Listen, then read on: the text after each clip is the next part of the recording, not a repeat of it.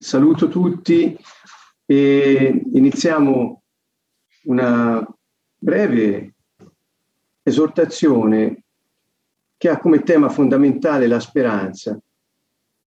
In questi giorni ho avuto modo di riflettere molto su questa parola e soprattutto su quello che è accaduto nella vita di alcune persone con cui sono stato in contatto e nella mia. E quindi ho iniziato un viaggio nella parola di Dio e mi ha portato piuttosto lontano, anche se il risultato è abbastanza semplice da comprendere. E voglio condividere, vogliamo condividere con voi queste riflessioni. Se guardiamo la parola ebraica, tradotta normalmente con speranza, troviamo, a dire il vero, diverse parole che hanno più o meno la stessa radice, ma con grande sorpresa la speranza in realtà è, viene dalla...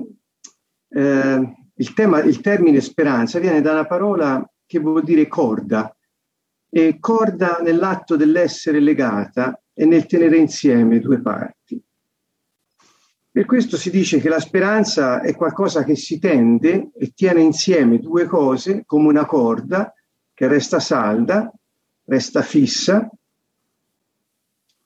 dà sicurezza e da questo è stato poi elaborato il tema in quello che poi è chiamato aspettativa, attesa fiduciosa, pazienza, e anche da un'altra parola viene il senso dello scrutare quel che abbiamo davanti con un'aspettativa paziente e speranzosa. Quindi tutto il tema dell'aspettativa e della pazienza nel guardare quel che abbiamo d'intorno e davanti ha senso se lo consideriamo come una corda che ci tiene legati al futuro che Dio ha preparato per noi. Vi volevo dare questo senso profondo di questa parola che spesso usiamo perché lo conosciamo come un sentimento che nasce in noi, come una di quelle situazioni del cuore eh, emotive che ci portano poi ad avere benzina per poter continuare a camminare nella nostra vita e anzi andare anche più spediti. Ma in realtà il senso profondo non è legato a un sentimento o un'emozione, che noi poi la traduciamo così nella nostra, nel nostro sentire, ma è legato al giuramento e alle promesse che Dio ha fatto, che ci ancorano al futuro che ha predisposto per noi in modo sicuro e fermo. Questo è il concetto che ci porta molto lontano nelle considerazioni che possiamo fare. In greco il termine è molto più semplice, è una parola che vuol dire semplicemente aspettativa. Quindi eh, quando noi la troviamo tradotta in greco pensiamo solo all'aspettarsi che qualcosa accada nello scorrere del tempo, mantenendo salda la fiducia su quello che ci è stato promesso. In realtà il senso non cambia poi così tanto se non per il fatto che è la corda che conta. In Ebrei 6, 18, 19 ci è detto che ci sono due cose immutabili che ci tengono saldi perché non possono fallire, non possono venire meno. E le due cose immutabili sono la promessa e il giuramento che Dio ha fatto ad Abramo. E quindi l'autore della lettera agli ebrei ci dice che noi possiamo mettere la nostra fiducia sulle cose immutabili e questo ci consente di afferrare saldamente la nostra speranza. E poi dice la speranza che teniamo come un'ancora dell'anima, sicura e ferma. Quindi il senso dell'ancora è il senso della corda che ci tiene legati a qualcosa che nel futuro ci ancora a terra, è come la nave che resta ferma anche se il mare è in tempesta. E questo ci aiuta a comprendere che nella nostra vita, sia che siamo nelle afflizioni, a causa di situazioni esterne che ci accadono, sia che siamo nelle afflizioni a causa del peccato che noi facciamo, la speranza, quando è accesa, ci consente di mettere quel razzo o come si potrebbe meglio chiamare, booster, che ci consente di correre verso la meta che ci è posta davanti. Pensate che se avete di fronte a voi le vostre situazioni di difficoltà che avete attraversato o state attraversando, potete ben capire che la speranza è quella che vi ha tenuto legati al futuro. Ricordate in Geremia 29:11 ci dice il Signore che Lui ha un piano di pace, non di sventura per noi, eh, che è, è, è determinato un, un futuro di speranza, ci dice. E quindi l'idea del futuro che noi abbiamo davanti è che non conosciamo e non vediamo nei dettagli, perché giustamente Paolo scrive che se noi vediamo quello che speriamo, non lo speriamo più, perché già lo vediamo. Quindi la speranza non riguarda il vedere qualcosa, ma riguarda l'essere ancorati sicuramente al futuro che Dio ha promesso e che ancora noi non vediamo. non è soltanto la fiducia o fede o fedeltà a questa fede, perché è possibile che alcune persone molto fiduciose nel Signore possano anche essere depresse. Perché? Perché viene meno la speranza. Io sono convinto, ma è un'impressione solo personale, quindi è un'idea che consegno, che la depressione è l'opposto lo, quel senso di oppressione, di inutilità nella vita, nella impossibilità di andare oltre la difficoltà che possiamo avere, viene dal fatto che viene meno la speranza, cioè non c'è più l'ancora che ci tiene saldamente legati al futuro che Dio ha promesso e quindi anche se abbiamo fiducia in Lui, non riusciamo a rimanere fermi in questa fiducia, non siamo sicuri o salvi e possiamo perderci nelle onde delle tribolazioni o delle difficoltà o del peccato. Questa, questa, questa speranza, quando viene meno, sembra che non abbiamo più futuro. Ma se entriamo in una situazione di difficoltà o di travaglio, la domanda è come posso continuare a sperare Ricordate, la lettera agli ebrei parla di speranza come un'ancora che è attaccata alle due cose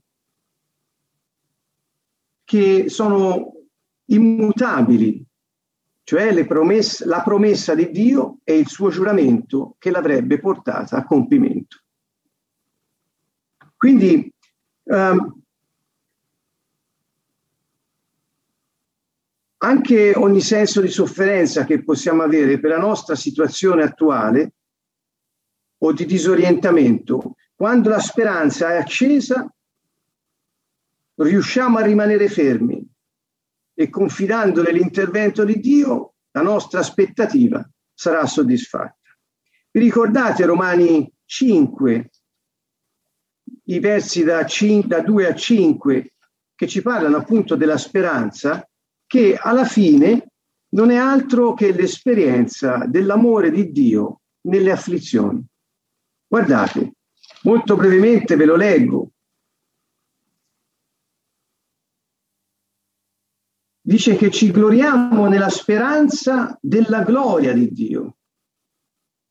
E quindi siamo ancorati alla gloria di Dio, la gloria di Dio che si manifesterà come sua ultima eh, ehm, manifestazione nella, nel ritorno del Signore e nella nostra risurrezione e poi nell'insediamento del suo regno e nell'eternità con lui. Ecco, questa beata speranza, il ritorno di Gesù e la risurrezione, è qualcosa che eh, è, è, come la gloria del Signore. Noi ci gloriamo in questo.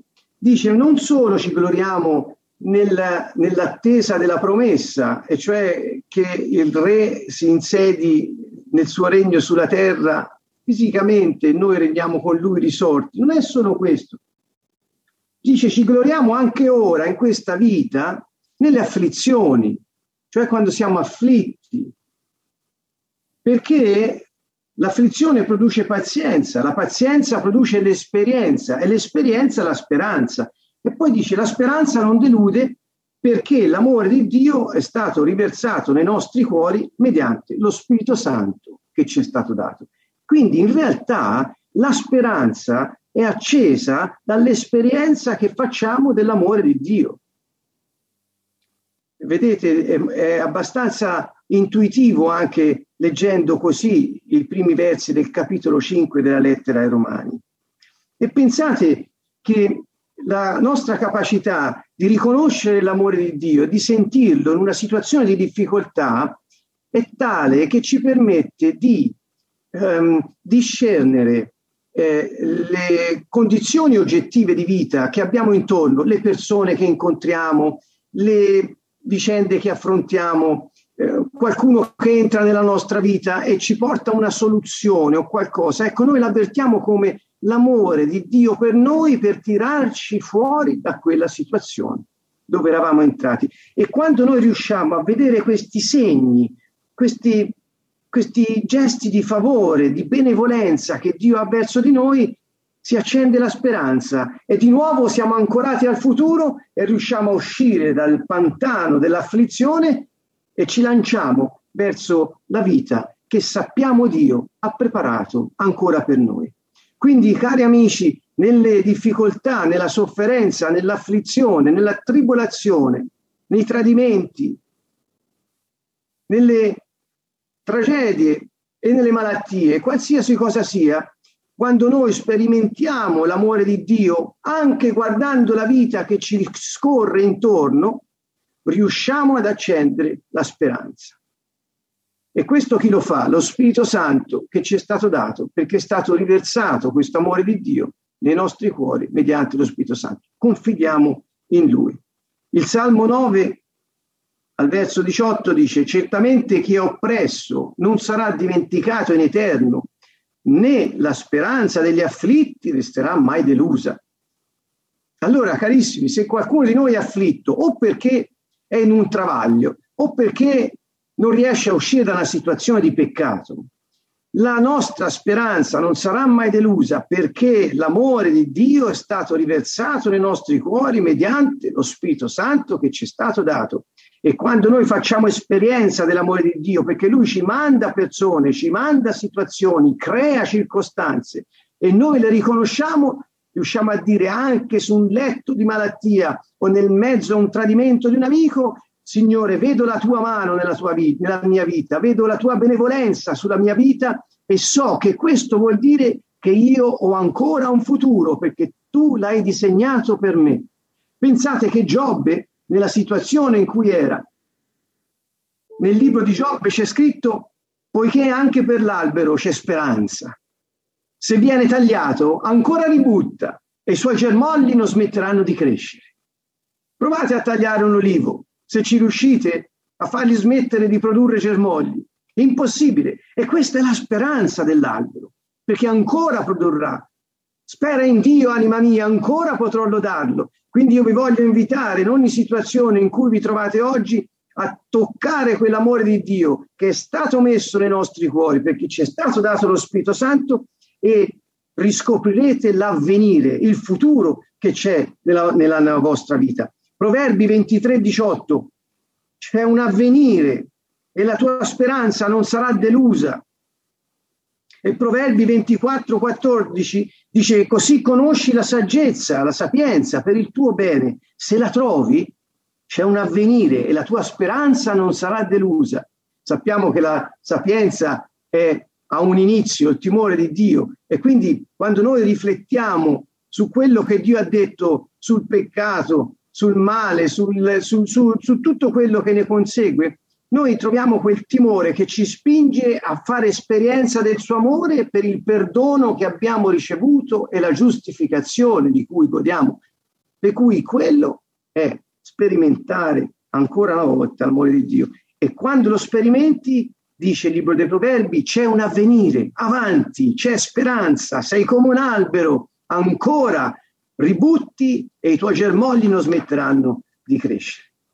Sappiamo che Paolo si riferisce alla speranza come la risurrezione e il ritorno del Signore, la speranza di Israele e la speranza della gloria.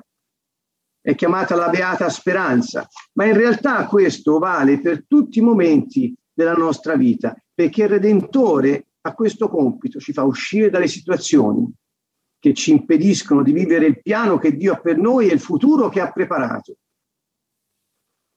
È un lavoro diabolico quello della depressione, perché oscura gli occhi e ti impedisce di vedere oltre, meglio di sperare oltre, anche se non vedi. È un miracolo. La speranza è un miracolo e viene solo dall'amore di Dio che ci è stato dato attraverso lo Spirito Santo. Così, carissimi, vi voglio invitare, prima di chiudere, a custodire il vostro cuore. Ricorderete che Davide pregava così, o Dio, crea in me un cuore puro.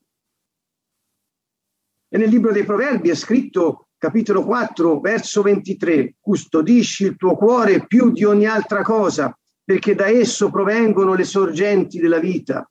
Il cuore può dare la sorgente della vita o può dare la sorgente del male e del peccato. Gesù disse che nel, dal cuore escono le cose peggiori di un uomo, ma sappiamo che dal cuore escono anche le cose migliori. Quando noi le custodiamo, lo custodiamo più di ogni altra cosa. Proverbi 23, 26 dice, figlio mio, dammi il tuo cuore. Sentite il padre che parla, figlio mio, dammi il tuo cuore e gli occhi tuoi prendano piacere nelle mie vie. Conoscerai come penso, come voglio agire. E ancora dice, confida nel Signore, Proverbi 3, con tutto il cuore e non ti appoggiare sul tuo discernimento. Riconoscilo in tutte le tue vie, egli appianerà i tuoi sentieri. Gesù disse, beati puri di cuore, e che dal buon tesoro del nostro cuore possiamo tirare fuori il bene se siamo se orientati dallo Spirito Santo, altrimenti tiriamo fuori il male dal nostro tesoro, perché il cuore fa tesoro di tutto quel che vogliamo e la volontà lo dirige, perché dall'abbondanza del cuore parla la bocca dell'uomo. E allora, in conclusione, come custodire il nostro cuore? Filippesi 4, 6, 7, ve lo eh, raccomando a tutti, a me stesso, non angustiatevi di nulla, ma in ogni cosa fate conoscere le vostre richieste a Dio in preghiere, suppliche, con ringraziamenti. E dice la pace di Dio che supera ogni intelligenza custodirà i vostri cuori e i vostri pensieri in Cristo Gesù. Quindi ci custodisce il cuore in Cristo Gesù. E quindi dice di, di avere ad oggetto dei nostri pensieri tutte le cose belle, sante, nobili, giuste, pure, facendo fuggire tutto quello che è male e peccato. È tempo dunque di uscire dalle situazioni che ci affliggono accendendo il razzo della speranza, toccando l'amore di Dio semplicemente guardandoci intorno. Riflettevo sulla vita di una persona amica che in questi giorni ho potuto ascoltare e si trova in una situazione dove poteva aver perso ogni speranza a causa di tradimenti, a causa di, di, un, di un crollo totale di quello che c'era stato nella sua vita, ma Dio ha messo intorno a questa persona delle altre persone che hanno saputo aprirgli lo scenario su un futuro che nemmeno avrebbe potuto immaginare. E questo ha tenuto viva la sua speranza proprio nelle promesse e nel giuramento di Dio. Non aveva mai perso la fiducia nel Signore, ma la speranza rischiava di perdersi e si sarebbe abbuiata, come se non vedesse più la possibilità di vivere quello che Dio ha pronto per lui. E allora Carissimi, fuggiamo il male, custodiamo il nostro cuore, non ci voltiamo mai indietro. Studiamo le parole di Gesù e concentriamoci sulle cose di Dio, come ci dice Paolo in Filippesi 4. Studiamo le parole di Gesù su tutto quello che lui ci dice per avvertirci del male e del peccato e di quello che può succedere a una persona che non cammina nelle vie di Dio perché non le conosce. È un grave pericolo perdere la speranza perché non siamo più ancorati e anche il più, il più debole vento può spostarci dalla nostra via e ci troviamo senza futuro. Questo per i credenti è, diciamo, scongiurato o evitato o impossibilitato ad avvenire se noi tocchiamo l'amore di Dio e continuiamo a tenere alta la bandiera dello Spirito Santo nel nostro cuore. Custodiamo il nostro cuore. Se troviamo la sapienza, c'è un avvenire e la nostra speranza non sarà mai delusa. Amen.